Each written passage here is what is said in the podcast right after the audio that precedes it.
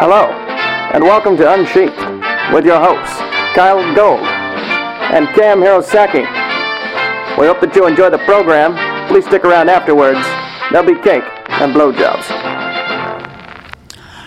Hi, everyone. Welcome to Unsheathed, episode 75. We're a podcast about furry writing. I am science fiction Kyell Gold. And I am Cam Hirosaki, appreciating that we have an audience full of people who aren't cool enough to go to Rocky Horror. Yay! I'd like to thank you all for Being too school for cool. yes. I like that. I stole it from Pink. I know you can keep it though. All right. Um, Yeah, but like but like Pink, we are fucking perfect. actually, absolutely. Uh, we'd like to welcome all of y'all out there in the audience. Give us a hand. Let us know you're there. And uh, and please give another hand to our special guests at this live show. Uh, to my left, we have Zia McCorgy, author of Save the Day. Yo. Hi, everybody. And to his left, we have Siani, author of Seeing Spots, Beyond Hallowed Walls, Above Hallowed Walls, Around Hallowed Walls, Underneath hallowed Underneath walls. Hallowed Walls. I'll, I'll probably use them for book titles eventually.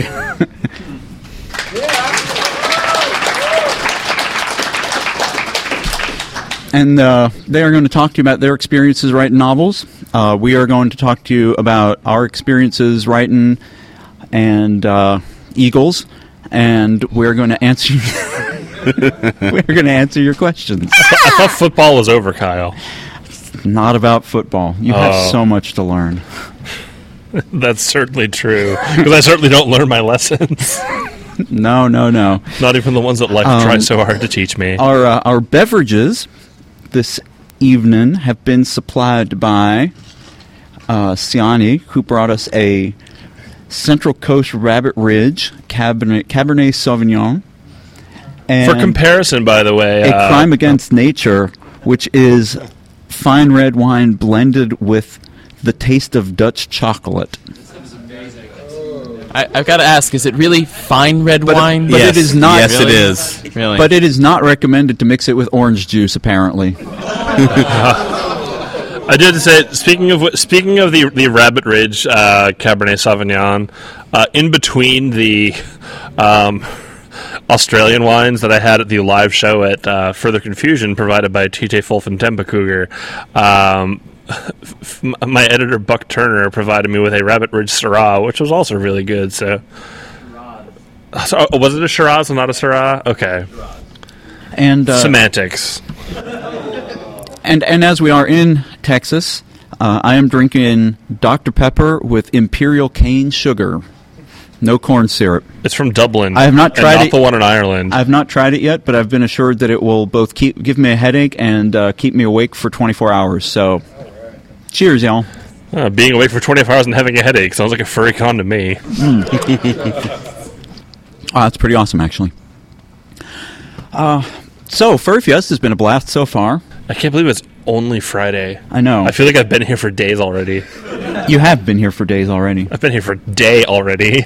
You got here yesterday afternoon, Yeah. day and apart. All right, like like 28 hours maybe. All right. All right. I've been here for a day, but um, I met a lot of people this morning at the sign-in. That was fun. We went to a book release party for Phil Geusz, which was arranged by Fuzzwolf of FurPlanet Productions to celebrate his book Resistant Arrest, which came out at this convention. Yes, that was very fun. I was there. It was cool. Uh, what else have you done? Well, let's see the uh, the um, the bartender at the hotel bar remembered me. Awesome. That, that made me feel good about myself. And uh, in honor of, uh, of of Thirty Rock and Liz Lemon, my drink of choice has been Funky Juice, which for those of you who don't watch the show is white wine, ice cubes, and Sprite. and the bartender knew this. So apparently it's not just you. yeah, well, we we had to educate her first, but yeah, Um, what else did you learn how to make? Cheesy blasters? cheesy blasters. All right. yes. I don't think I want to hear about that one. What have you guys been Take up to this convention? dog, Over to our jack guests on the other side. Roll it in a pizza. Yeah, Um, you well, I've been sitting behind the FurPlanet table selling my book and uh, Phil's book and your books and uh, a lot of other books and comics. So I've been the sales corgi again. which is awesome. Over to you. Okay. Uh, I've been at a table right next to the FurPlanet table, selling my books, selling hardcover comics, and s- signing anything that anyone hands me for any reason. So there's your lesson, kids. Become a published author and spend all your conventions behind a table selling your book.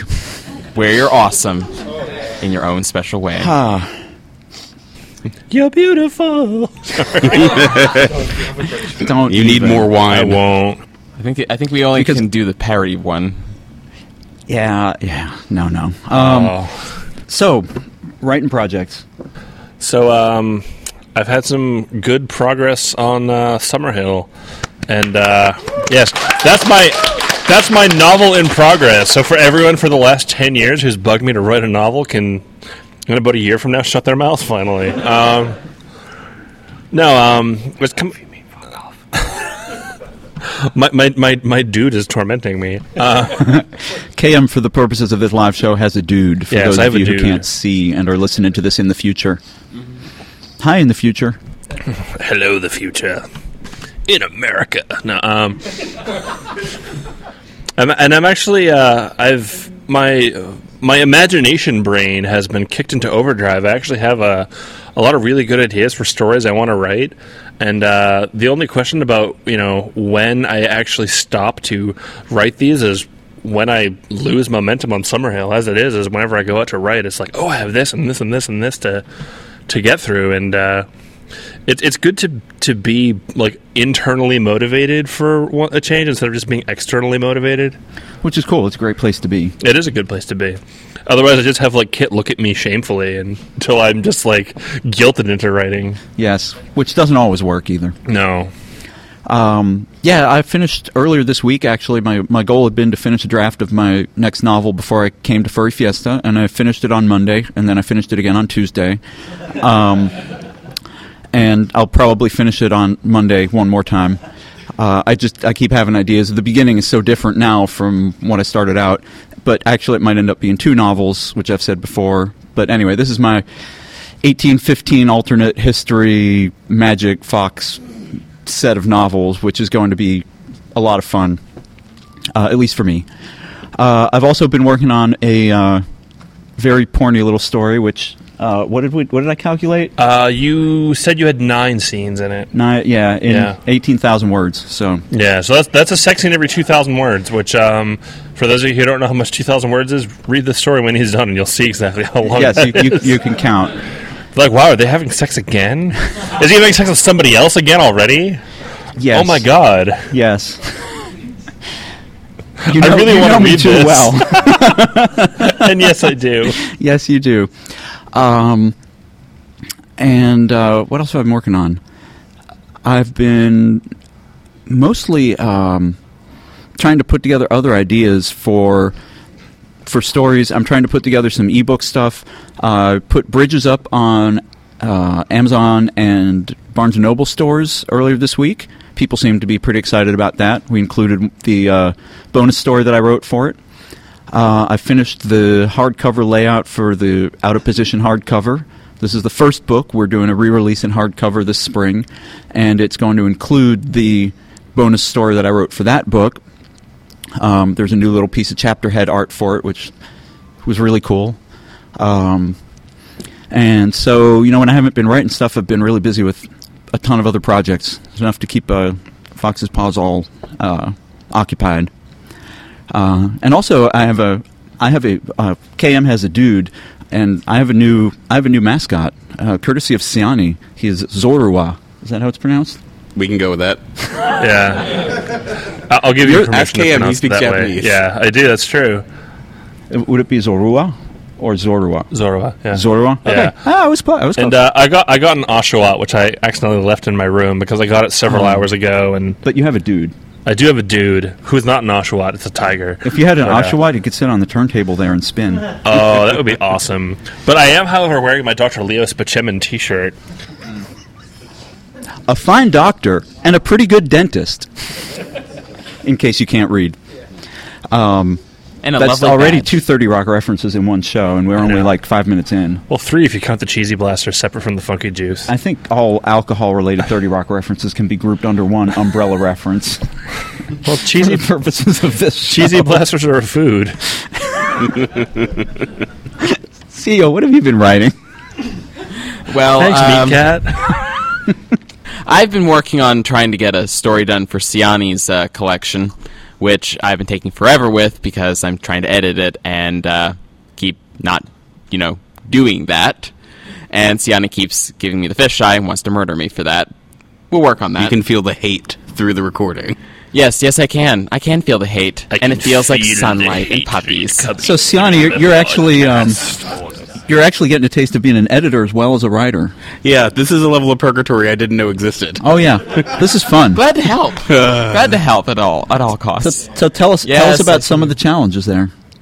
I think had we. Uh, I think when X came out, we weren't doing the show, so I didn't talk about any. No, of it was actually like a couple months before we started. Yeah, I didn't talk about any of my editing experiences. So, So I why can talk you- about my why don't purgatory you share no some wisdom? does. Yeah, yeah. Okay. I'll sympathize from over here.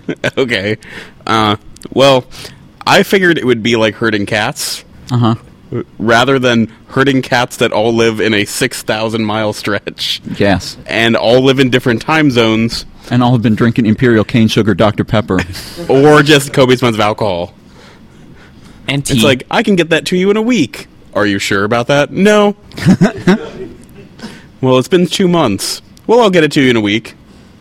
I never promised that. No, no, no, no, no. This isn't.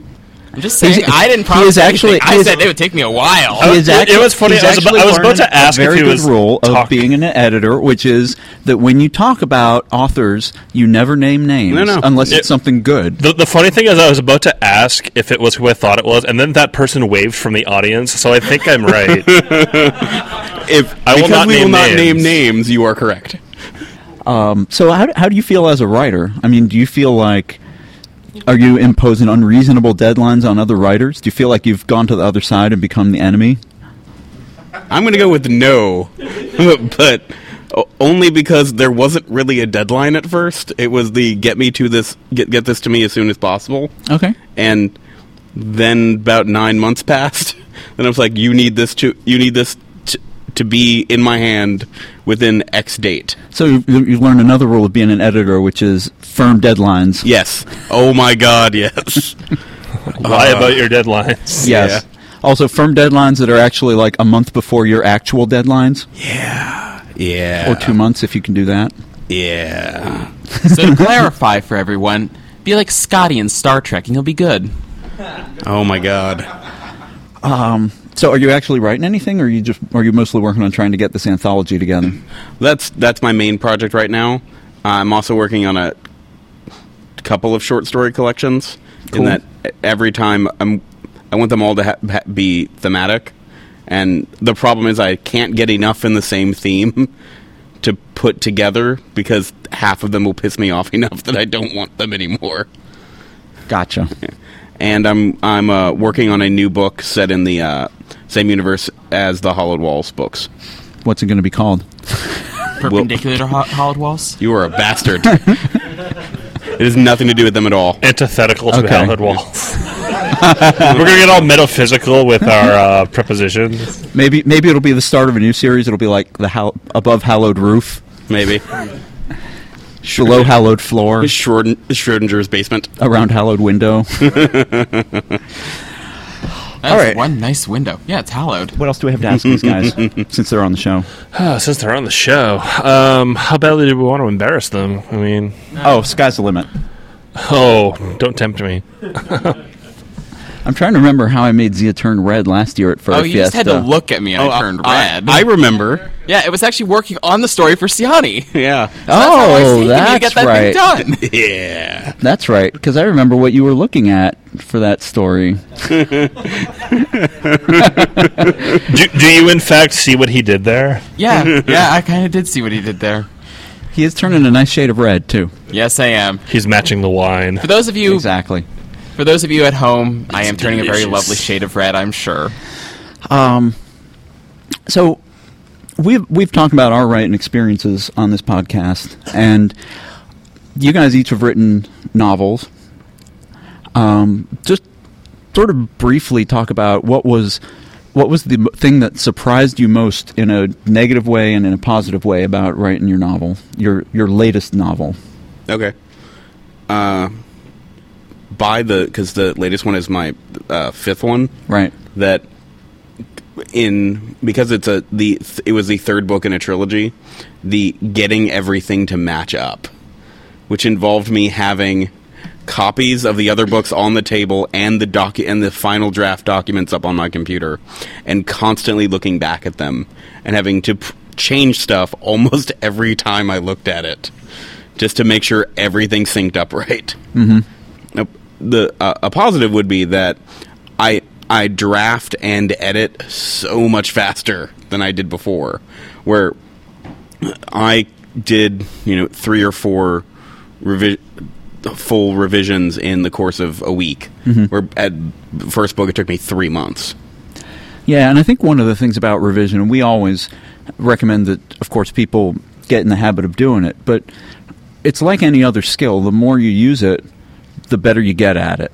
The more certain patterns start to become natural, and you start to recognize these flaws that you put into your first drafts. And we all have them. We all have these things that we do. Um, KM has a bunch of things he I, he teases me about. I have a bunch of things I tease him about in our first drafts that are just sort of little signature things. Um, like I use a couple all the time. Appar- Um, apparently, starting to makes Kyell want to punch me.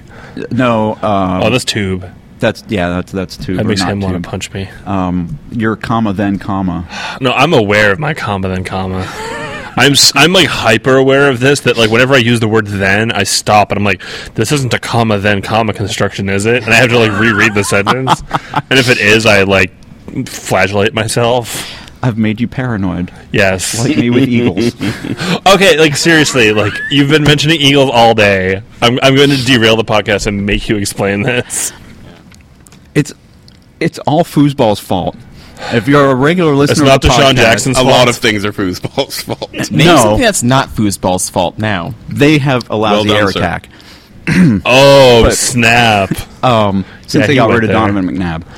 But uh, the uh, he Shut up. mentioned Michael Vick cost me my fantasy season he mentioned to me casually uh, a couple weeks ago that um, Mongols used to hunt foxes with eagles, and I said, "Wow, interesting historical fact." Filed it away. Um, somebody tweeted a picture of an eagle pulling a fox away from a kill, which is has made the rounds. It's on Snopes, and then Snopes has a link to, you know, we know that an eagle is a match for a fox, so I click on that, and apparently people still do use eagles to hunt foxes, and it's kind of frightening. Um, so I did a, I looked at a couple of these, and then I started looking at other eagles videos, and in Mongolia they also use eagles to hunt wolves. what Yes. no Yes. like baby wolves No. what like giant, Like giant wolves. Wolves. Nobody tell Sarah Palin this. Oh my god. it is. It is. If go go look up a video of like eagles eagles killing wolves or something, and they it's a it's like this seven minute long documentary. They send the eagle out and. They, they have this video and the wolf's running and the eagle just like plows into it and knocks it down and then the wolf it takes two for a wolf and the wolf gets up and starts running but at that point he's slow and the second eagle plows into him and then the first one comes over and helps and then they have a wolf and but oh god, a hawk got her. That's four. So I started having this conversation about how the, the foxes needed to get uh, like weasels to ride on their shoulders with spears to defend against the, the eagles, and um, it's just really the, these Can videos you, are. can you I get was- Don Ryu to draw on that? I was. I, I, I probably could. Yeah. We'll, we'll try to get him to listen to the podcast, and we'll see if he'll do it. Let's just um, make fun of Atlanta some more. But I was trying to. Uh, you mean the ATL? Hot Atlanta. Hot Oh my god. we we only Um, refer to it as Stab Town here. so I was I was trying to look up I was trying to look up videos of like foxes killing eagles because I thought maybe somebody caught that somewhere and I could look at that and it would make me feel better, but there aren't any. But I did find another video. How would that make you feel better? Oh my god. Revenge. uh, it probably wouldn't. I just wanted to see if it was out there. Um, you know, equal equal time. But I did find a video of eagles killing mountain goats. Which they do. This is I, I tweeted a link to this one, and it was like eagles are bastards or something like this. So they have these mountain goats which are up on the cliffs, and the eagles just like come at them, grab them, drag them off the cliff, and drop them. So, like, is this like a regular eagle or like a plus two eagle of beast slaying? like, what the hell is this thing? This is a freaking terrifying eagle. I think this It is just really- normal eagle, and then when they get more evil is when they like snatch babies. Okay, so the That eagle's got your baby. the the funniest slash eagle. the funniest slash scariest part of this whole thing, which actually um, foosball did not know, despite the fact that he lives in England, is that people in England, in order to get around the laws that forbid them to hunt foxes with hounds, have started importing eagles to England to hunt foxes with. and so I said I wanted to see some like drunk guy on Dover get dragged off and dropped by an eagle somewhere because I think that would just make my day. Oh, Dover. Little puffs of white as he hit all the way down. Oh, southeastern England. um, So that's that's the deal with eagles. They're terrifying, death from above. Um, if uh, if you go uh, foosball, if he didn't get her to do it. Tonsenlick drew a little cartoon now of a anthrofox being chased by an eagle, which was at the same time hilarious and terrifying. So that is the deal with eagles. They are bastards, and that is all. what is it? It's the and I now have to write a story in which like the the villain is an eagle, and eventually gets killed. Oh, that was the other thing. So there was a story about a fox in in England. I told you this is, goes on for like five or ten minutes. I would talk about these foxes and eagles. it's things. certainly entertaining. Um, there's this fox in England that uh, got into a high rise that was under construction. And he got up to like 72nd floor, running up the stairwell, and was lived for two weeks off little scraps left by construction workers and all that. And so Foosmal sends me the story, and the first thing I said was, "Oh, he was looking to get the drop on an eagle, see how they like it." And he was like, "That's what I wanted to tell you."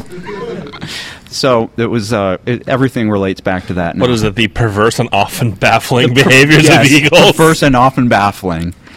Um, so that is my that is my rant about eagles. So if you see eagle villains start to turn up in my stories, now you know the rest of the So story. like like are are what if what if they're like griffins? Can we basically see them as like you know like stand-ins for eagles? Griffins are okay because they wouldn't let someone use them to hunt other things.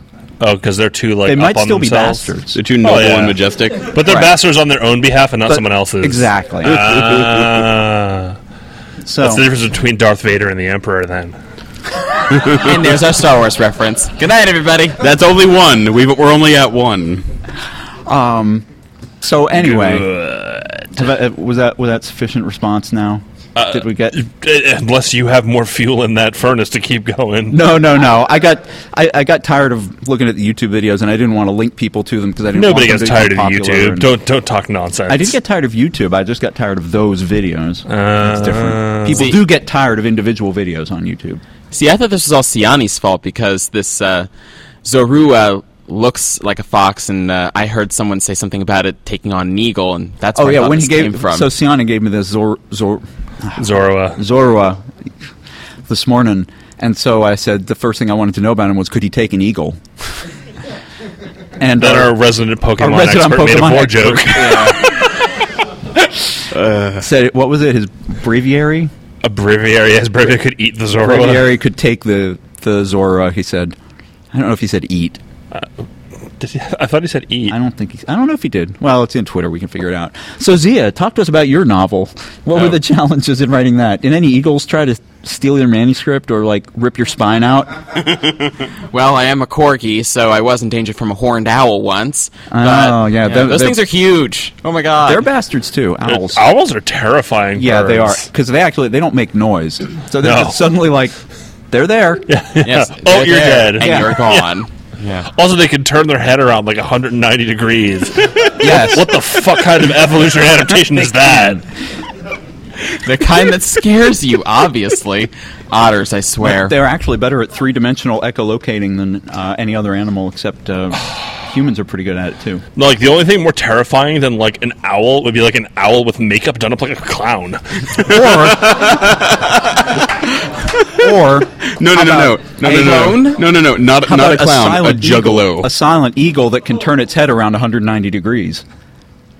No, I'm gonna go with juggalo horned owl. As I think most I've terrifying rendered thing Cam ever. speechless. and they, and they hunt Again. otters, And they- not because they want to eat them, but just because they're mean. I mm. specifically did not look up eagles hunting otters in YouTube. Oh, I would hate to hear the sound an otter makes when it gets grasped from the talons of a prey, a, a predatorial bird.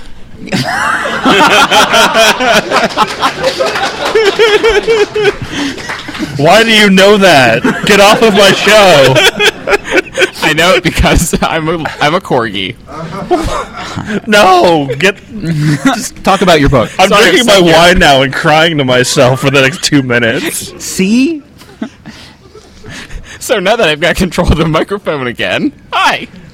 Um, yeah, I get. I think the biggest challenge for my book. And this is gonna, Wait, oh, that's what we're still talking about. I'm it trying. kind of is. it kind of is. Yes. So the biggest challenge for my book was um, kind of shocked that anyone actually wanted to read it. Um, no, seriously, I didn't think anyone would want to read this thing. I just started writing it um, for the heck of it and uh, trying to improve my writing skills, and somehow it became a book. So that was kind of a shocker for me. Um, it's all Siani's fault. Yeah, Yeah, I- I'm gonna blame him. well, that's fine because you were sending me like a r- early drafts and like early stories. Yeah. Like you realize everyone will want to read these, and you're like, no, no, they No, won't. I, I thought they wouldn't. I just was po- posting them on my live journal on Furrag uh, to ask people to tell me how to improve my grammar.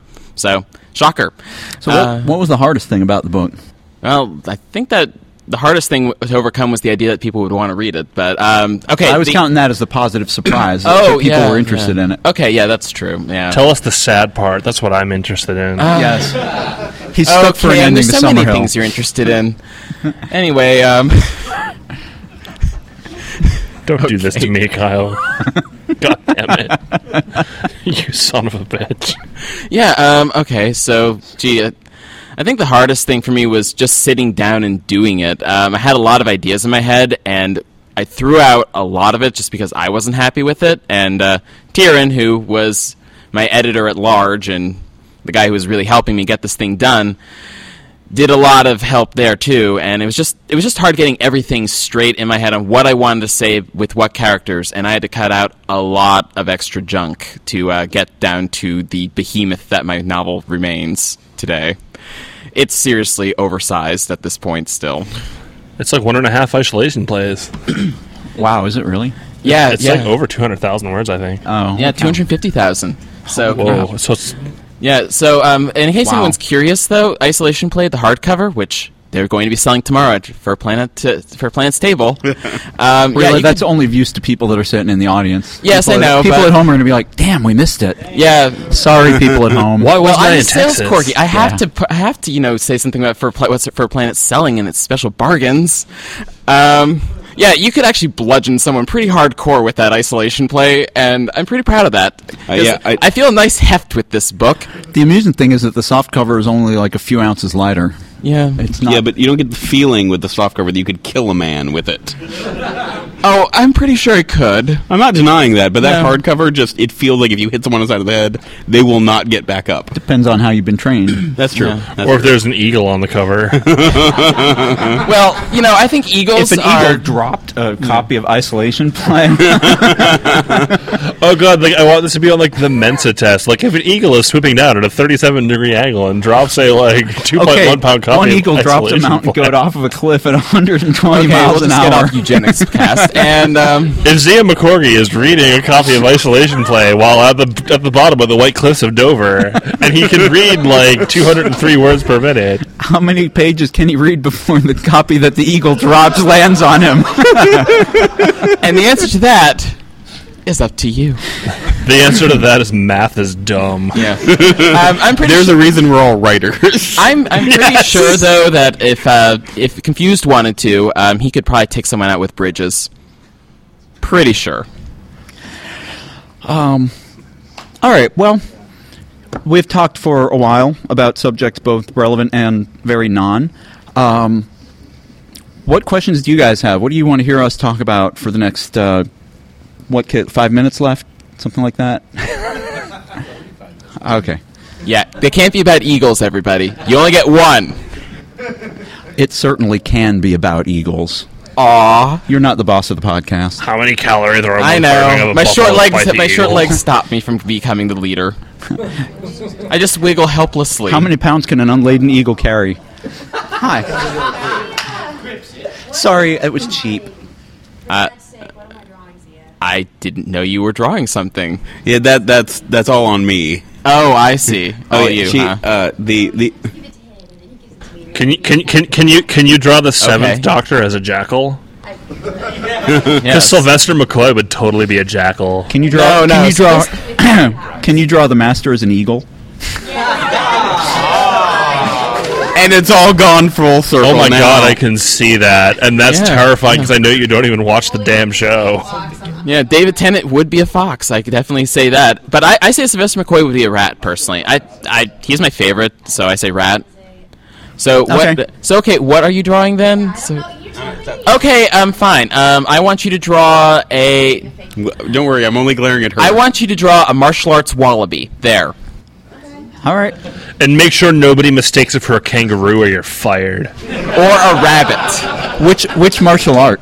Oh, that's easy. Um, I, I would like I would like Kayapora.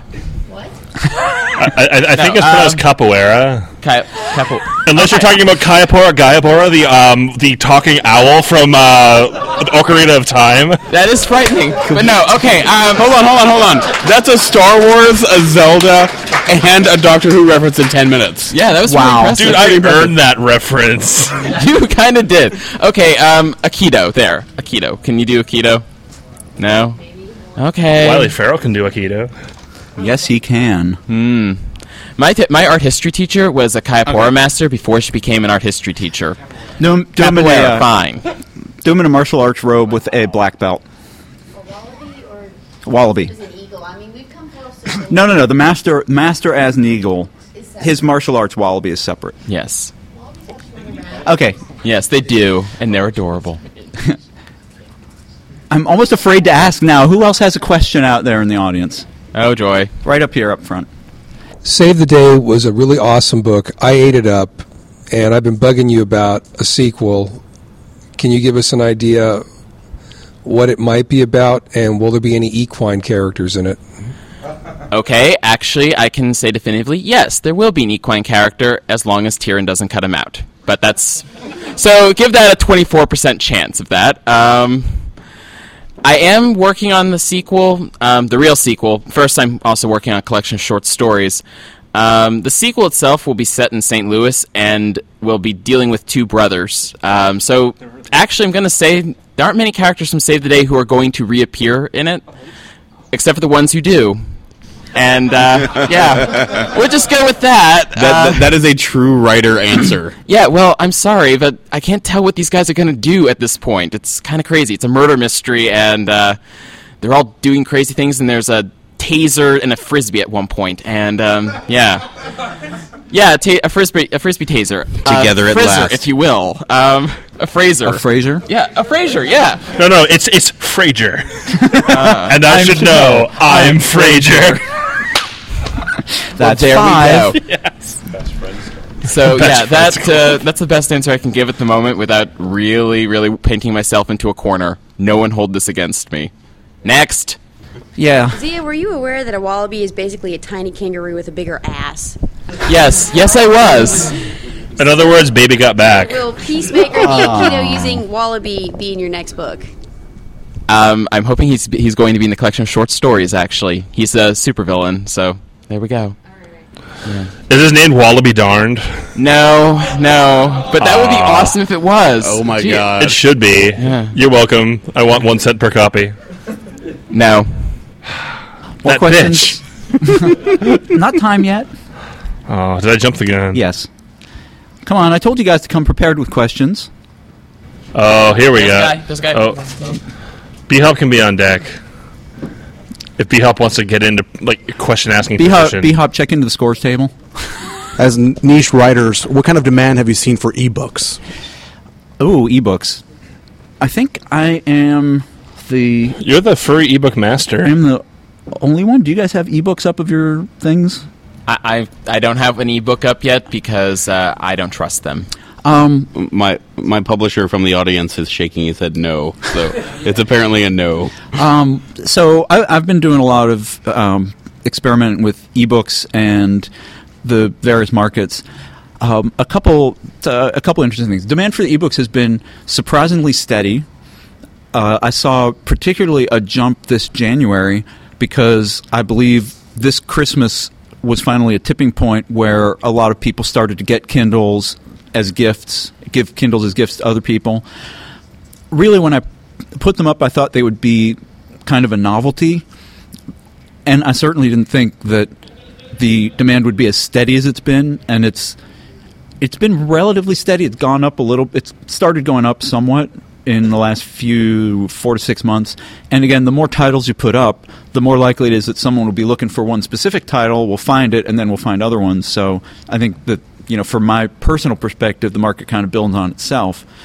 Um, I recently had a couple reviews of Out of Position and Isolation Play in a, I, I kind of want to say mainstream gay romance site, although I'm not sure what mainstream gay romance is. Mainstream gay is kind of yeah. Um, non furry gay romance site. Comparative. And one of the things I, I, I had a lot of back and forth with the reviewer about a couple things, and one of the things he said was everybody was asking about when is there going to be an ebook of isolation play, and I've heard that more in the last month than I think I've heard for all of my books combined in the past year. And one of the things that he said to me is the romance market and I don't know if the gay romance market specifically, but romance books are like the biggest ebook market out there right now. Um, they're partly, I think, it's because of the nature of the material. Because people don't necessarily want to be seen reading, you know, romance books, but you can read your Kindle and nobody knows what you Like, got up. You don't, you don't want people to know how sad and desperate you are. Oh no no. Oh hey, well, I would agree with that entirely. not entirely. my readers. because, My readers are educated and informed Mine aren't. and happy. Well, I, I would agree with that because you can on the Kindle, and also the fact that you can get you know gay romances on adult gay romances on the Kindle for three or four dollars in mass. Yeah, and and people who consume people who read romances tend to read them avidly and in that way en masse. So you could you don't have to wait when you finish a romance. You don't have to wait to go to the store to get another one. You could just download it right there. So I think that genre in particular is popular, but I also think kind of the same thing applies to furry books. Um, a lot of the same things that I hear about romances, gay romances, and all that. I mean, a lot of people have said they don't want to read my books in public, not because of the content, because there's nothing, you know, particularly bad on the cover, but just because it's furry on the cover, and they don't want to be asked about reading a furry book. It's not so much that it's a romance or that it's a gay romance or you know whatever. Um, although I was told that uh, by somebody at this convention um, that if you were reading isolation play, the hardcover, which is larger, on an airplane, uh, and you happen to be facing the aisle, sitting on the left side of the plane, when you open the book, the illustrations are all on the left side, and they will be clearly visible to anyone walking down the aisle. See, So read that page quickly. I just don't read your books in public because of the invariably if someone picks it up they will find the one pornographic picture in the book and flip purely to that page Well, so this is funny. I don't know if I've told this story on the podcast before, but um, I think I, I might have. But I was showing the hardcover off to a friend of mine who's not a furry, but um, we used to work together, and so I wasn't talking about my. This was two or three jobs ago, and I've stayed in touch with her, but I, I hadn't started talking about my other hobby and life and all that. And but eventually, I talked more and more about writing, and she was curious, and she's very open minded and all. So um, Your, she, your giftacular excellence. she figured she figured it out, and she was kind of excited about the uh, the the books and all. So I brought the hardcover to show her, and started to hand it across to her, and then pulled it back, and I was like, "Oh, wait." Uh, and she's like, "Oh, you don't have to." And I'm like, "No, no, no. I want to show you. It's just there's like two pages in here that I don't think I want to see you see." and then and that was fine. And I showed her some of the rest of the book, and that was the end of it. But I know her, and so at the end of the meal, the book was still sort of sitting on the table, and I said, "Okay, I'm going to run to the bathroom. I know you're curious. The book is here. When I come back, I don't have to know what happened." while I was gone, if you don't want to talk about it, if you don't want to look at it, if you do want to look at it, I don't need to know uh, I came back, and the first thing she said as I sat down was, "Oh, those weren't so bad." I was like, "Ah, all right." So, but to get back to your question, amazingly, that was not the most digression we've had on the podcast today. Um, but that was a soundbite, by the way. Oh yeah, I was going to say that the, the squeal. the squeal of yes, The squeal of raptorial water pain, raptorial terror. Yes. ornithophobia. raptorial agony, Ornithophobia. We has it. we has it. Yes. Oh, we Actually, does. It should be um, ah, got aquilophobia. yes. Fear of water? From the No, no, not aquila. aquaphobia. Oh, so- Aquilophobia. From the Latin Oh, aquila, okay, meaning that eagle. makes more sense. which technically it should be from the Greek for eagle, but I don't know what that is. So Oh, I, I know that when you get to the constellation Aquila, it is already become Latin. right, Like when you have an aquiline nose, yes, like Kaiser. yes, you know, I bet and that Aquila in uh, at the palio races in Siena is the quarter of the eagle. Anyway, um, Th- th- th- th- there's your divergent That was so, etymology that was so many levels of language nerd that I'm not even keeping up anymore. So the way so the way that I see ebooks going in brief, um, I think they have a great appeal for niche markets, romance, uh, furry books, and other either sort of quick consume things or things that people feel self conscious about showing off in public. Uh, I've had people say, "I love the fact that I can read your books on the Kindle in the living room with my family," and you know they don't have to know. Mom, Dad, can I go to my room now? anyway, but That boy sure does have to go to the bathroom an awful lot tonight. wah, Oh. wah. yeah, you were all thinking it. Um, yeah, we but- kind of were. the way that the way that I, I think things are going and the way that I see things going, and I actually read a lot of, of the trades about this, is as people get used to reading their sort of niche stuff on the e-reader, they're going to figure out that oh hey that new bestseller that just came out, I can read that on my e-reader too, and all these other books that I want to read, it's just a couple clicks away. It's often cheaper to get the e version and then I have my whole library on the Kindle, and it's not even like it's on a hard disk because if you lose your Kindle, you can just buy a new one and re-download everything. So it becomes it's it's sort of like you have to have that reason to adopt it because for the longest time I didn't have one, even though I was putting my books up, I didn't have an e-reader. Um, 'cause I was just like, you know, I like books and I don't have a compelling reason. But now that I have one, I'm like, oh, I can buy this on Kindle. There was a an author that I'm following on LiveJournal, and she was getting a bunch of good reviews of her book, and I thought, oh, that book would be interesting. Went on to Amazon, bam, Kindle. It's on my reader now, and it's yeah, it's just so easy. I have signed I've signed one Kindle and one Kindle case. I tried to sign a Kindle today, but my paint pen exploded. It kerploded. Yeah, I saw the aftermath. it went. Yeah, it's it's pretty tragic and terrifying. Not in an eagle way. But It was it was messier than after somebody had finished reading Bridges. Oh, unfortunate. messier than a, a So, gold fox having red bridges. So There's I so many suspect things that that if I you could say in request words. uh, enough times for our books to show up in ebooks, they might just. But you have to ask. I will say that the process, I've, I've sort of half documented the process and I've complained about it a lot. The process for an individual person to put their books up online for sale has gotten streamlined in some cases. Amazon and Barnes & Noble are between them probably like 90 to 95% of the market. I mean, there was a there was an article that I think we talked about on the show that people with iPads, more of them get their books from Amazon's Kindle store than from the iBook store. So, Amazon and Barnes and Noble very easy to upload stuff. Um, the other ones all have these technological barriers that make it tedious or impossible or difficult. Um, to upload to the iBook store, you have to have a Mac running the like 10.5 Mac OS because the DRM encoding is in that operating system, and you cannot do it with a PC. You cannot do it with an older Mac, and it's just a pain. Um, Kobo, I'm not going to talk about. Um, Google has its own issues also, which is surprising because they're usually pretty easy. But um, there was just a thing this morning actually. Google Books is going to start selling directly through the Android market.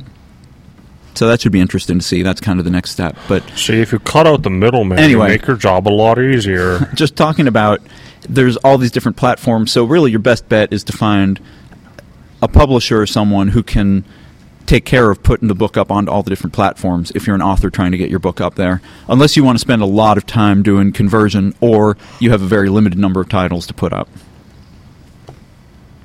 But I do think it's well worth it to get your books out there in ebook form. There's a demand for 'em. Should we move on to Mr. Sorry, Hopper?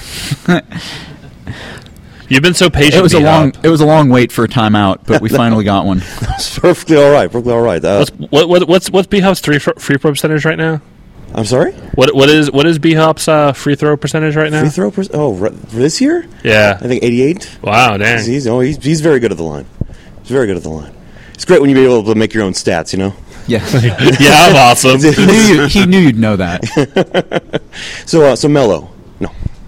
Uh, the I last uh, uh, for the confusion, you uh, you were uh, participating in a, uh panel, a storytelling panel uh, that Yes. I attended, and uh, and something coming out of that that uh, really grabbed me, and I wanted to um, ask you about it. I thought this was uh, it was just kind of something that really uh, uh, made me think about um, how I've developed my own storytelling, how with the FBA and with everything else, and maybe you can give me some perspective on it. Um, one of the the thing that had come up in that uh, panel was this idea of um, uh, how gay relationships are viewed in the world of the story. And I think the thing is that uh, someone had expressed how they didn't like how the idea of of, of, a world where gay relationships were completely accepted and totally warm and nobody cared about it. And as I found that really striking because I mean I made a decision very early on when I made the FBA that yeah that that was something I didn't that I would just leave alone. I will. Uh, it's going to be a world where that nobody's going to care about that. and Everyone's free to do whatever they want. And in my mind, it was more for the opportunity to say. You know, I, I, being a, a, a sports world, I wanted to just make sure it was. Uh, it- basically, I didn't want to make it an issue. I didn't want it to be something that would uh, come up and interfere with, you know, f- free throw stats. It's all about the game. It's all about Right. the game. Exactly, exactly. Um, but it hadn't dawned on me until that uh, till that panel that uh, maybe there was something offensive or irresponsible about having a world that was like that. Maybe that was being not uh, respectful of something that uh, was important to you know. I, I'm sure it's no secret to you that you know. I, I, I read out of position because it's a sports book, not, not because it was a gay book. And you're not the only one. I had somebody who was like, "Man, I just love those football scenes in isolation play. I That- kept that- wanting the football to go on and on." what, what was Kenket's reaction again? Whoever, Oh, whoever so- football's the hardest wins yeah, the football. this was back when back when they were illustrating out of position. Uh, Kenket was reading the book and on the way back from some trip or another, and it was football season. And she said, "I read your book, and it made me really excited about the game of football." And then we landed at the airport, and there was football on television. So I watched. I was all excited to watch it, and I sat down and started to watch it. And I discovered that the game is really dull and boring, and your book is full of lies. Bravo. Bravo. Which just goes to show that even part of Blotch can be wrong. and I was like, "That's because they weren't furry." so you mentioned basketball, right? Oh, of course. Good. Okay. Good. But no, um, Nobody to- can prove anything. To, to ad- address the point at hand, um, most of my own fiction falls into either like contemporary or like near future settings, or it's outright science fiction. And I like to think that any sufficiently advanced society would come to the realization would no. no. Wow, you went there. Thanks, Kyell. Yeah, well, you started the construction. So, so according to Kyell, gay people are magic. Wait, no. Um, no, uh, I, I, my fox is magic. yes, he is. S- Stop, stop it. Uh, I, I, I would like to assume that anywhere that like got to where we are as a society now, if we look forward, you know, 20, 50 years from now, it would be a non-issue to uh, to you know us, and then beyond that, it would just be something that people would take for granted. Like, hey, some people are gay. All right, whatever. Um, I don't think that it's a disservice to write in a setting where it's not a big deal. In fact, I think that you know it's sort of like the Gene Roddenberry approach, like where when he wrote you know Star Trek, it's like you know. In the future, I like to think that you know, like race and gender and sexuality just aren't going to be issues anymore.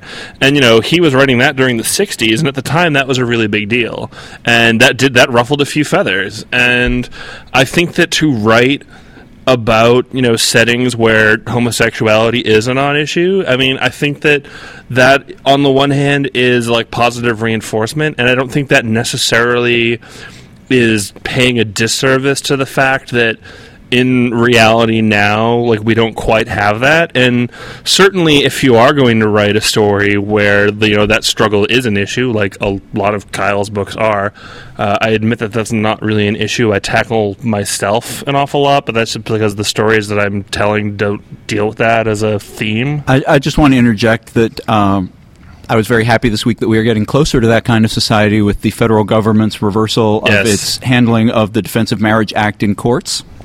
So that was very cool. Absolutely, absolutely. Yay.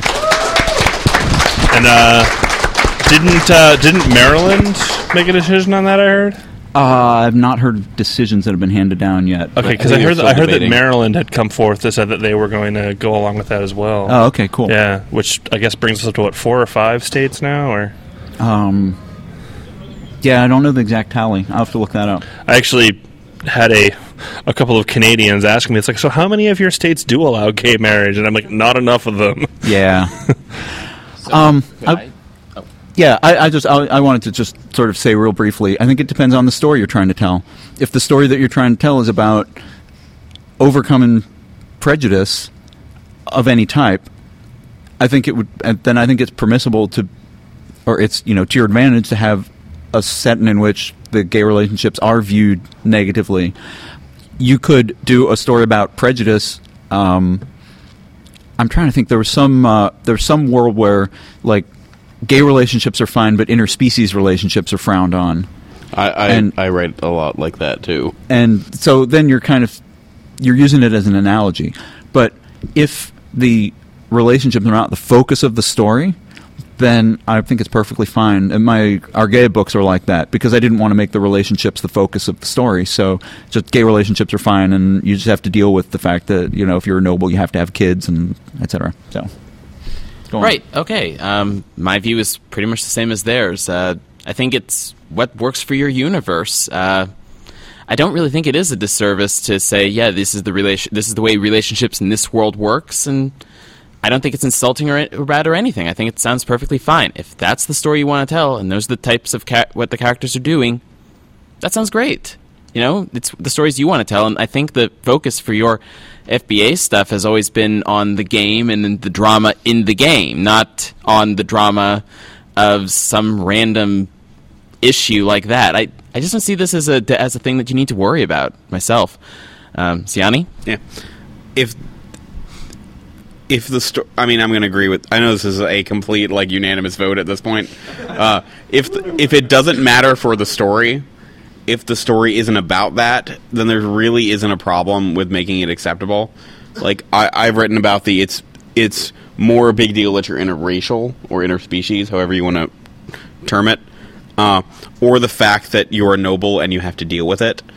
You have to continue the blue blood line if the question if the conflict isn't I'm gay or being gay is difficult or being gay could potentially ruin my entire life. It, it doesn't matter what the, what the world is at that point. I'd like to say Thousand Leaves, I think, is the one you're talking about. Um, in that one, it was interspecies relationships are a bit frowned upon, and I don't think anyone actually gave a much of a quirked eyebrow to gay relationships. I think the same thing Uh, for Seventh be true. Chakra, too, yeah.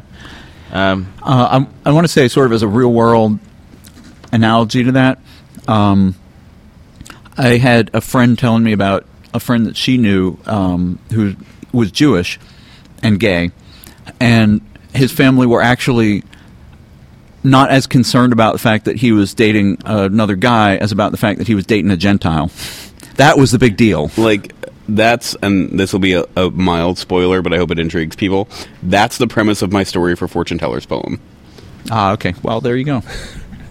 I, uh, I had a, a Japanese friend who was uh, he was dating a Korean guy, and he goes, "I don't know which of those two things are making my ancestors roll in their grave more." Uh, yes, I'm sorry, not for Fortune Tellers, for another anthology. But like, I've I've written, uh, I, I wrote that story where it's, yeah, we don't really care that you're gay, but why are you dating a Christian? Right. Thank you very much. Really Sure. appreciate Thanks for the question. Good one. Next. Who else is out there with a question? Husky, Don't make there, us- Husky, there in the back. Ask a question. Husky is wearing an awesome bow tie and vest combination. Bow ties are cool, and I'm glad you're wearing it. There's a bellhop at the concierge. He's got a fez. Somebody needs to steal that for me because fezzes are cool. I think that's where your fez went, Siani. Don't make me kill your fez with an alpha By the way, my my fez disappeared this morning. Maybe an eagle took it. That's possible. They are bastards. They are. it's, it's, Yeah. it smelled fox all over his So fez. it might be the bellhop. The bellhop might have my fez. The bellhop's an eagle. Run, everyone, run! I, I do kind of have a question though, because a lot of the a lot of the stories, even though they're taking a past and an alternate future, in a future or in an alternate universe where furry people are real, how much of a responsibility is it to portray gay relationships? In a sort of way that most of us, the readers, can relate to them, because I know for myself that I've been in my fair relationships that I kind of wish go the way of these works go, but have not worked out the way that they go. And I do wish sometimes that the acceptance could go to the level that the works are on, but I realize that it's kind of unrealistic to expect it to go that way. So, where do you draw the line of the Realism I wish it would be versus Right. this is kind of how it is in the real world, and you can relate to it as a reader? Yeah, like mo- most of my stories that are about gay relationships take place within the gay community, and so it's like okay, like you know, you have like you know, gay man dating another guy, and you know, like we have in the real world, like okay, like most of their friends are gay, and so like within like the microcosm of the story, like the actual like nature of the fact that like oh, this is like what a relationship is like, uh, like I don't really usually like pull the camera lens out that far to show how this reacts with the rest of the world. It's more I tend to keep things really close to the characters, if that makes any sense. And you know, it's more about okay, like like what is it about this relationship that is interesting? What what is it about this relationship that is causing the conflict more than what is it about this gay relationship that's doing this? Like the fact that it happens to be gay is more just for the audience and That's not the kind of relationship that you're familiar with. yeah, th- uh, and which isn't to say that I haven't written and don't write about you know straight relationships too, or that you know I you know think they're less interesting because that's certainly not true. I mean, as a consumer of mass media, there's certainly a lot more straight romance and straight relationships to be exposed to than gay ones. And And and part of Yeah. the point I think is of that is that gay relationships deal with the same problems, Oh, and yeah. the same issues, and the same conflict that straight relationships. Oh yeah, it's do. like oh like we're having communication issues. Somebody I think somebody's cheating on me.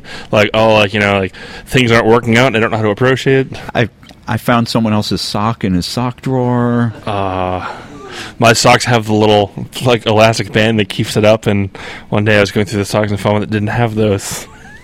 You know where I was going. I do. Yep. That's one of my favorite movies. Well, if I could say something. Yeah. Um, I think part of your question is uh, that kind of deals with the oh hey these are gay this is a gay relationship I'm reading in a book and I'm a gay person and um, I can relate to this a bit more and uh, I want to see these stories because when I see straight couples I'm having a little more trouble understanding the relationship uh, or I'd like to see something that's a little more familiar to me that seems more realistic to me. So um, I think there's a bit of that in the question. Um, I think when it comes to the responsibility of uh, of portraying a relationship, um, it really comes down to the author has to make the choice of are they trying to be responsible to the story and what they want to say in that story, or to the responsibility to you know portray things in a more realistic fashion or in a more positive fashion, just in case some straight people are reading it. Um, Just in case. ju- ju- just in case, you know. Straight people do read. I've been told this. I have been told this. Yes. They, they use our alphabet. They read our words. Oh my God! They've broken the alphabet code. They, they, A is do to have, Z. They, they do have they do have their own words for some things, but Yeah, but yeah. they, they What's a- generally what- understand our They, book. they know what a Captain Crunch is at Starbucks. I see. Yeah. Oh, mm-hmm. dude, Captain Crunch at Starbucks is good shit. I know. I know. Well, I'm. That's on I- the secret menu, by the way, for those of you who don't know. Th- there, there's, there are people looking quizzically at us. Go to a Starbucks and order a Captain Crunch. You will not regret it. Yeah. Uh, unless you're It- diabetic, then don't then order you'll one. die. you will die from that drink. Yeah, but oh But- god. Just as Trust a me. general note, if you're a Captain Crunch in Amsterdam, it's an entirely different. Thing. Or uh, what is it? A, Nice. a rusty venture? nice. Oh, Uh, Sonny, do you have anything on that before I? sure. Uh, it for the for the question of realism and the question of connection. Um, it, it's a question of, of conflict. I mean, is the conflict religious? Is the conflict racial or species? Is the conflict that you were gay or that you thought you were straight and then something happened and suddenly there's all that going in there? Your mate is an android. Or your mate is an android. Or an eagle stole your mate, and We're, we're just going to call this or your your, Eagle your, Fiesta. your, from your mate's on. secretly in love with an eagle. yes, Your mate is secretly and, and he, he belongs to a, a subculture of people that secretly dress up in eagle suits. and they, they pal on an RP on Eagle Muck. Oh no! And, and then And they get like, together and then they hotel rooms in snatch state foxes and have sex. with them. Uh, So, so I was totally Yellowstoning with my mate. oh. Fin- finish your train of thought if you if you I'm, can. try- I'm trying to get back on. The wine is not helping. Okay. Uh, but if the con- if there will always be conflicts that any person relates with more, depending on their personal experiences. If it's well, if it's family, especially family, because that's something that I, I realize a lot of uh, gay adults have to deal with. Is if it's not in the story, you might not connect to it as well. If it is, you'll connect to it so much more. But it's a question of is that the conflict? Also, the thing is, like, gay, straight, bi, you know, racial issues notwithstanding, everyone has a family, so everyone can Well- sort of relate to those issues. I mean, Um, yeah. So, sort of, uh, sort of related to that. But my answer to the question is, from my personal standpoint, I try to write the world that I think is possible as I wish it would be. People read books to see themselves, but also to escape. And I think writing something that's too tied to a realistic world is not as enjoyable for most people as a as an escape not only in the sense of oh hey it's a world where everyone is walking talking animal people and you know and whatever but also in the sense that these problems that we're facing do have positive resolutions do have positive outcomes and there are things that we can do to make those a part of our lives. And these are characters that are overcoming those goals or overcoming those obstacles to reach their goals. One of the sort of consequences that I have not expected from writing Waterways and Out of Position and Isolation Play is people taking those stories to heart. And making changes in their own lives because they believe from the stories that positive change is possible, that these things can happen. One person wrote me after Isolation Play to say that after he finished it, he did something that he had not done in five years. He picked up a phone and called his mom. Ended up having lunch with her and introducing her to his boyfriend, who she'd never met. And this was all just, uh, this was not something that I could possibly have imagined when I wrote the book, is that people would take it to heart. But I believe for me that, I mean, that makes it worthwhile to write the world that, um, that I would like to see and there's people out there making it real.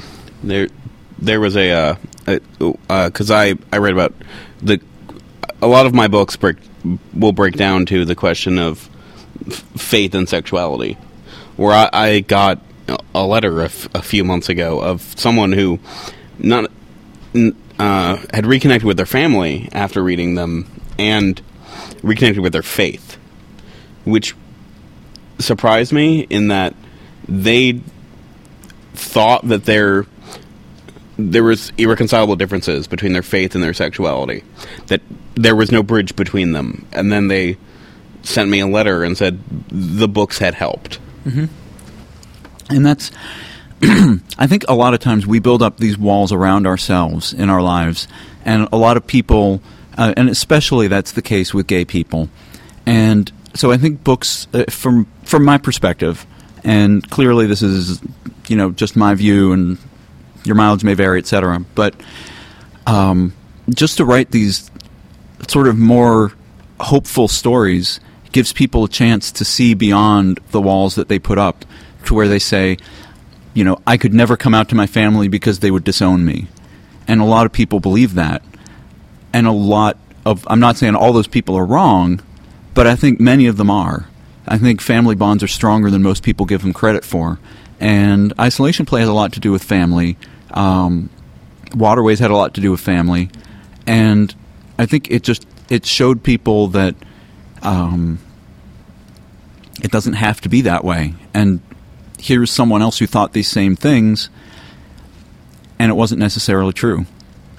Uh, I do not necessarily recommend that you take the specific measures that my characters take in isolation play. that that goes for me too. But um, that's my Um, just as a follow up question, I mean, I've, I've read plenty of, of your works. I've read, you know, Seventh Chakra, Out of Position, Save the Day, Seeing Spots, and I always wonder do you guys keep in mind that a lot of people are going to read these books and at one point or another realize that?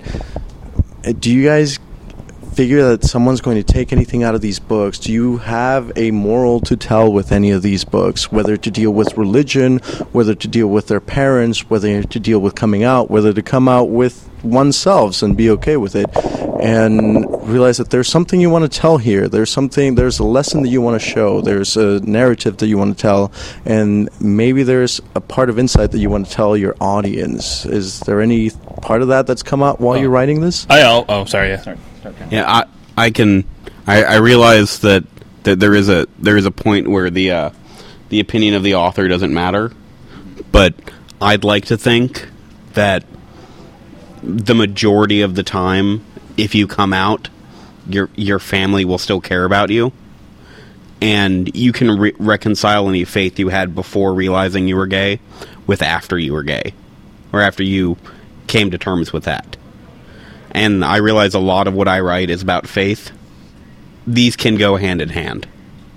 Yeah, I was gonna say like just in general, like whenever I write a story, whether it's like a longer piece or if it's just a short story, I always intend for there to be a a takeaway for the reader, whether it's like an object lesson or like you know a moral uh, to show. And I never want that to be a bad thing to take away. Where like you know like if I'm writing a story where like you know like somebody is cheating on someone, I don't want the moral of the story to be, hey, sometimes you can cheat on your boyfriend and get away with it, and they'll never find out, and it's okay. Like that's that's not the kind of thing I want like people to take away from my stories. Um, but you know and and this is one of the things that I think people have a hard time grasping on the surface is that I think it's possible to tell a story that includes sexuality that uses sexuality as a literary technique but can serve the purpose of being a story and not just you know arousal material. And, uh, and especially with my works like I, I don't I honestly don't think my own work is particularly arousing or erotic. Uh, and like nine times out of ten uh, that doesn't seem to like that's just by itself that's not all that interesting to me um, to sort of build off of what people were saying before, like you know where where Kyell was talking about you know things like oh isolation plays, you know inspiring people to you know get back in touch with my families or their families rather. Uh, sorry, uh, I think two of I think two of my strongest stories are uh, Stray and Pictures of You, and the one of the lessons that I think is you know something to take away from both of those stories, among other things. But one of the things that you know those two stories have in common is one of the lessons is you know just because you make a mistake in a relationship and just because you mess up doesn't mean that you know you're suddenly somehow like beyond redemption or just because you slip up once suddenly everything is ruined because i think a lot of popular culture and a lot of media especially like love stories and you know, like romantic comedies sort of seem to hinge on the belief that like if you don't do everything perfectly then you have blown your chance and that like everything's ruined forever and that's or at least one of the characters in the movie has to believe that Right. and as soon as they screw up, they're like, "Oh, I screwed up. She's never going to love me. I'm going to Yeah. go eat worms." And then Yeah. here's the next 30 minutes of that movie. Right. Right. And like, you know, both of these stories sort of have elements where it's like, okay, like, you know, characters, you know, have made what is, you know, categorically like the wrong decision to make. But, you know, afterwards it's like, okay, you know what? Yeah, okay, you messed up, but that doesn't make you a terrible person. and That doesn't mean that you've ruined your life or your relationship because of it. And I think that's a, you know, I think that's a good lesson for people to learn because a lot of people that I have known in real life sort of like treat relationships as like, you know, a black and white thing. eggshell. Yeah, exactly. It's like, and if you like mess up that one time, bam, relationship over. You know, go back. You know, proceed directly to go. Do not collect two hundred dollars. You know.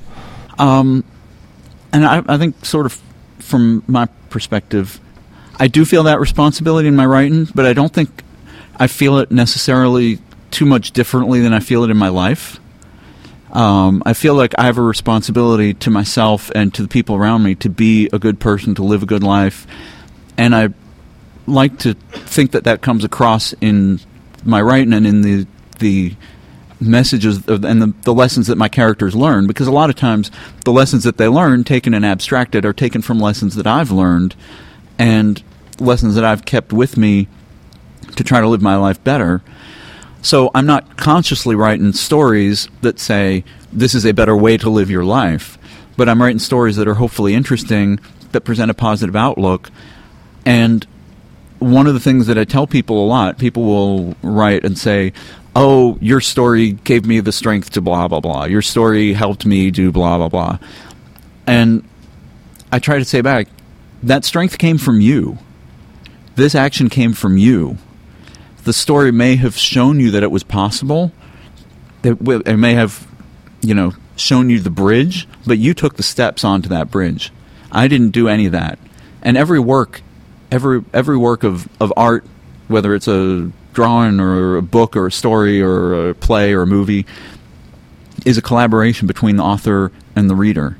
And what the author gives is the story on paper, but the reader takes that and constructs their own story out of it. The reader brings you can you can argue about the amount. I like to say it's about 50-50 because the readers constructing stories from their own experiences and the way they relate to the story. And so whatever actions they take as a result of having read a story of mine, all I can do is be the best example that I know how to be. I'm not trying to write my stories to teach people to do something. I'm trying to say, this is how I view the world. This is how I like to do things. If you are inspired to go out and do things, if you then that's that comes from you. Whatever good people take from my stories and do, that comes from them. And uh, I mean that's so that's the responsibility I feel. I think. Unless you, as the reader, interpret the story wrong. Yes. Uh, Catcher the Rye tells me to kill people. Yeah. Don't. Well, like. Mostly because it's so boring. well, like Disclaimer: I have not read Catcher in the Rye. well, like j- like jokes aside, the we've we we've all probably gotten emails of you gave me the strength to came to come out, Right. uh, and that's That's actually uh, from stuff I've, I've talked to other like queer authors, and Yeah. they say for pretty much any book you write that has a good coming out story or coming out theme or positive portrayal of a gay relationship, You'll it's, get that. it's not uncommon to reach someone who just grabbed at that book and saw something in it. mm-hmm. Maybe someday I'll get a message saying that I've convinced somebody to come out as a dimension crossing time traveler. I gave them the strength to admit that to people. You you gave someone the strength to take a job as a pizza delivery boy. oh, and, and boy, can they take it. Unfortunate. Wink.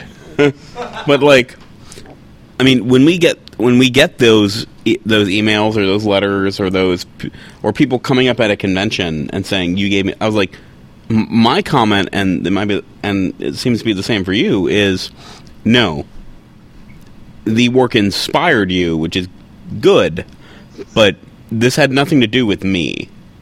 This was you going, if it works for these characters, I can take a chance. Right. So, hopefully that. And uh, one last question, simply because of self indulgence. I know everybody gets these emails, but what is the weirdest pairing of slash you've gotten for any of your fiction? Oh, I, people people don't people don't tell me. Um, oh, I, I get those all the time. I didn't get an email. Yeah, you do. I sent you two emails last week. No, no, no. My o- on the on the printed out manuscript of an earlier draft of Isolation Play, I uh, He su- he suggested two slash parents. and, and then he said, and, and I told him, I'm like, look, if you're not going to write these two characters in bed together, I'm going to write them for you. And so I said, "Go ahead." if anyone wants to read Isolation Play fan fiction, watch my uh, my accounts for the next couple of months. There's a there's a certain uh, Wolf quarterback who I think needs some loving, and uh, I know who's there to give it to him. Wink. Oh, for, I- re- oh, for real. My my dude doesn't believe that I'm for real. I'm for real. You are for real. I'm real. for real, reals, not for real, play, real, play. not for play play. Well, in my case, I actually haven't gotten any emails about people writing to say they've got they've gained strength from my book. And um, In your case, I'd be worried if they said that because it would be like, I found a radioactive copy of your book and I gained lots of strength and now I can flip cars. go me. well, go you, I guess. Yeah. Al- al- Also, just real quick for both the audience and people listening at home, I, I just told my dude what my pairing idea is, and he righteously approves. Excellent. Go dudes. So yeah, I haven't Dude fist gotten that bump. email, and I haven't gotten any weird pairings. The only pairing that I've gotten is the same one that everyone asks me to do. Um, between a certain husky and a wolf. So yeah, Dude, no, no, And- no, no love for Metal Gear? Come on. Yeah, it's strange. No one wants the bisexual to, you know, get some action, but Yeah, a dude. straight guy definitely. All right, officially, hold on, on. officially requesting Metal Gear slash. Okay. Oh, Oh, really? yeah. Okay. Cam, Cam, I have something for you after the Oh, okay. after the cast. Uh, Oh God. you did what now? you'll see. You'll see. Ah. Okay, so no weird pairings on my part. Siani, your turn. All right. I get emails all the time of why didn't X and Y character have sex? Okay. And I was like, well, that character's straight. That doesn't change the fact they should have sex. Is the email that I get. Be that as it may, Yeah. I want them to bone each other. Yeah, Now. seriously, I get those emails all the time, and I assume, I assume it's because, well, this character doesn't have any sex scenes, Right. Therefore, I'd like to them. I'd like for them to have them. Yeah, come to think of it, most of the emails that I get that propose weird pairings are not like this character slash this character. They're mostly me slash this character. Oh, no. I, I, I will say I don't get those. I get this char- this this character who does not have sex scenes, and this character that does. Yeah, no. I Please get- combine I get, them I get with, the like, other peanut Oh, one. butter you, you, you already know the me slash this character I want from your stories, Kyell. Oh yeah, I know. I know like three of them. Hello, Uh, Boots. wait, three? Oh yeah, Oh, we'll talk. we'll talk. None of them are eagles, right? Please say Again, no. full circle. That's like the third full circle of this uh, podcast. I'm just trying to imagine an eagle swooping down on the back of an otter. Ah, now. there we go. try- Circling like an eagle. Yeah, and then oh. carrying the otter up for a lovely, lovely meal. Man, I can never listen to the Steve Miller Band again. That's Oh, you've ruined Steve Miller Band for me too, uh, and the Eagles. All right. the Eagles were Well, the Eagles at least don't sing their name and everything. I'm so I can I'm just say, gonna- "Oh, it's Glenn Frey and Don Henley I'm and going. that band." I'm gonna have to just listen to a whole crapload of Boston after this. Oh yeah, Kit is Kit is threatening to yank the microphone cords out now. So uh, we would like to thank everybody for coming here instead of going to do the time warp. Um, I would like to thank our guests, Siani and Zia, for contributing their time, expertise, and voices. Uh, I would like to thank our dude for providing the Imperial Cane Sugar Dr. Pepper. I'm sorry, Imperial Pure Cane Sugar Dr. Pepper. From Dublin. And I would like to thank Dublin, It's Texas, from for making it. Um, Pointless, mindless vandalism. and you're Irish. I love the Irish. They're simply mad. Um, Sorry. One of the one of the Apologies to everyone in Ireland. one of the one of the characters in the books I'm writing, the book I just finished the draft of is Irish, so I like to be able to say all of his lines in the kind of the, the little Irish lilt because he grew up in New York, but he's still got the Irish lilt to him, so it's uh, quite nice. Kit likes when I do that too. If we ever Um, need, if we ever need Scottish, we can have emergency Fuzzwolf. If uh, yes, he can do that quite well. It- it- Ah, emergency Scottish. He comes in on a parachute. in case of haggis break glass. Um, if you guys are listening, we are um, we are doing live shows in the future at uh, WonderCon in San Francisco. Um, That's Rocky, RainFurrest, Well, yeah, at least RainFurrest. Rain first uh, in Seattle, and uh, Fuzzwolf and I will be doing. Uh, some kind of recorded media presentation, which I believe tentatively we're calling "Not Sheathed," um, in which we're going to talk. with or without a K? Those are two very important distinctions. Um, it's Schrodinger's K. Oh, The act of observing the name changes it. Uh, we're going to talk about uh, I don't know relationships and writing and uh, gray muzzle stuff about how the fandom's changed and it ain't as good as it used to be. oh God! Um, I had a gray muzzle conversation Damn earlier kids, today. get off my fursuit! Like I had a gray muzzle conversation earlier today, and it just made me sad. See, it is over thirty. Oh, no, somebody is like, "What's gray muzzle? Like 25?" And I was like, "I'm gonna, I'm gonna throw my funky juice in your face if you say that again." Um, anyway, if you want to send us an email, the email is unsheathedpodcast at gmail.com. Um, closing, uh, where, yeah, yeah, these guys, where can people find your works? FurPlanet.com or any given FurPlanet table at your local convention. And where can people find you online? oh, um, Aren't I have you, to say that? You don't have to, but Like, I'll where- say it if you where's don't. Where's the Z Yeah, at? I'm gonna be good with that. Go ahead. Zia McCorgy five five five on Twitter. Yeah, that's good. Okay, we'll go with that one. Your turn. Uh, you can get all, all my books at FurPlanet. He also has really embarrassing stuff online if you search for it. That's Yes, yes, entirely do. true. Uh, Via the big fan of the Green Lantern. In brightest day and darkest night, no evil shall escape my sight. Let those who worship evils might Uh, beware my power. Green Green Lantern's light. Lantern's light, yes. sit back, sit back. Cut his mic off. My, my, my, my dude has just suggested that this is my Oa face. I think that like Z is the only person Ow. groaning at that. All right. No, I got it too, and it hurts. uh, there's a ow brain. And you're right, restarting. Sinestro Hold on. Flash. All right. Uh, you can follow me at uh, on Fur Affinity at uh, Ciani, C Y A N N I, uh, on Twitter at Aciani, uh, Facebook for Aciani, and I, yeah, and LiveJournal at Aciani, I think. Okay. So Consistency's good. KM's better about being consistent than I am. Yeah, I'm super easy. I am just Cam Hirosaki at FA Live Journal and Twitter. And uh, you guys all know where to find me. Just look for kyellgold.com, and I have all my stuff linked off there. Thank you. He has Thank a you. FAQ too, by the way. I Check out his FAQ before you bother him. I have a big fact.